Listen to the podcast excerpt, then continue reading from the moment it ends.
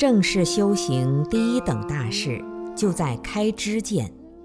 知见不正，入魔有份；知见不广，乱心易狂；知见不深，难立脚跟；知见不圆，会起波澜。因此，知见应该圆、正、深、广。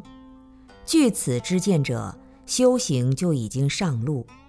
无论遇到内障外障、内魔外魔，都能够在一念回光之下销声匿迹、融化净尽，不留痕迹。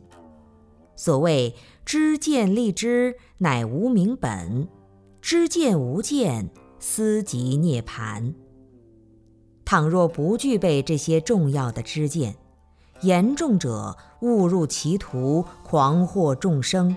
造无边罪业，得极大苦报；稍轻者，上当受骗，着相修行，主杀求犯，缘木求鱼，终不可得。可见何其重要！深望真心学佛、虔诚修道者，不可以自区区之短时，色却本具荡荡之圆明。若畏惧此四种知见，当须猛念身世无常，奋起直追，绞落所有片面和局限，还给自心之绝对自由。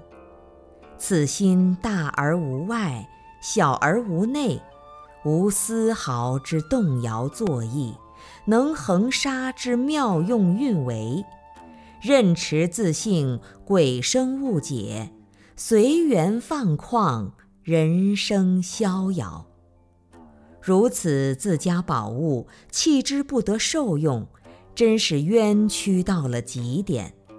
更无教此为愚蠢无知者。首先感受身心世界彻底空净，其次觉知身心世界宛然显现。最后明了身心世界如此而已，不可思议。